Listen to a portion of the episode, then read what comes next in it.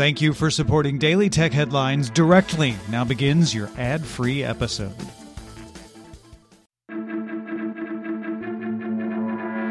These are the Daily Tech Headlines for Monday, March 18th, 2019.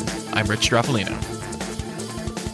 Facebook stated it took down 1.5 million videos globally of footage from the Christchurch, New Zealand shooting within 24 hours after the attack. Of this, 1.2 million were blocked at upload. The Washington Post reports on YouTube's efforts to remove these videos, where hashing of the shooting video proved ineffective, causing YouTube Chief Product Officer Neal Mohan to bypass human moderators and use an AI solution to quickly block videos.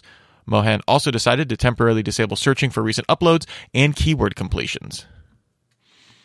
Stanford announced the launch of the Stanford Institute for Human Centered Artificial Intelligence, an interdisciplinary hub for researchers and students to work toward a human set of values for AI and as a resource for politicians and policymakers.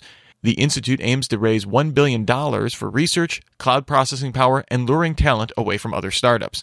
The advisory board includes Eric Schmidt, LinkedIn co founder Reid Hoffman, former Yahoo CEO Marissa Mayer, and Yahoo co founder Jerry Yang. Apple announced updated iPads on their website Monday.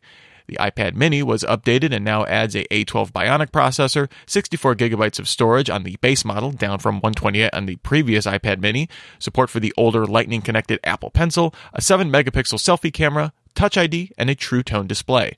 The dimensions and screen size remain unchanged, and it starts at $399. Apple also released a new iPad Air starting at $499. This also gets the A12 processor, Apple Pencil support, and Touch ID. The new iPad Air also adds Smart Keyboard support. Both use Apple's Lightning connector and offer Wi Fi or cellular models. Samsung's Notebook 9 Pro and Notebook 9 Pen, announced at CES, will be available starting March 17th. The 13 inch Notebook 9 Pro is available for $1,099 with 8 gigabytes of RAM and 256 gigabytes of storage, or $1,299 with 16 gigabytes of RAM and 512 gigabytes of storage. The Notebook 9 Pen ranges from 1,399 to 1,799 for 13 or 15 inch models and offers up to 1 terabyte of storage plus the updated S Pen. In its upcoming IPO, Lyft will offer 30.8 million shares at 62 to $68 each, seeking to raise $2.1 billion, according to a new regulatory filing. According to sources speaking to Bloomberg, the company would be valued between 21 to 23 billion dollars after the IPO. Microsoft announced it's bringing its browser containerization to Chrome and Firefox with the Windows Defender Application Guard extensions. Any link to open that is not on a trusted list will default to open in an isolated Edge browser instance. Navigating back to a trusted page in that instance will automatically switch back to the user's default browser. The extensions require the Windows Defender Companion app to be installed, and of course, the Edge browser. Slack announced the launch of Enterprise Key Management, which would allow enterprise customers to control encryption keys for the organization. Slack CSO Geoff Belknap stated that the feature would make Slack more appealing to regulated industries like financial services, healthcare, and government.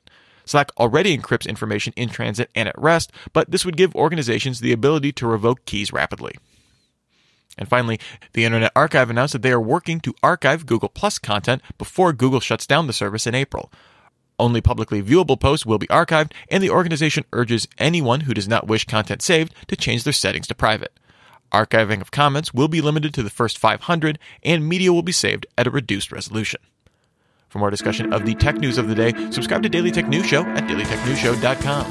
You can find show notes there and links to all the headlines as well. Thanks for listening. We'll talk to you next time. And from all of us here at Daily Tech Headlines, remember, have a super sparkly day.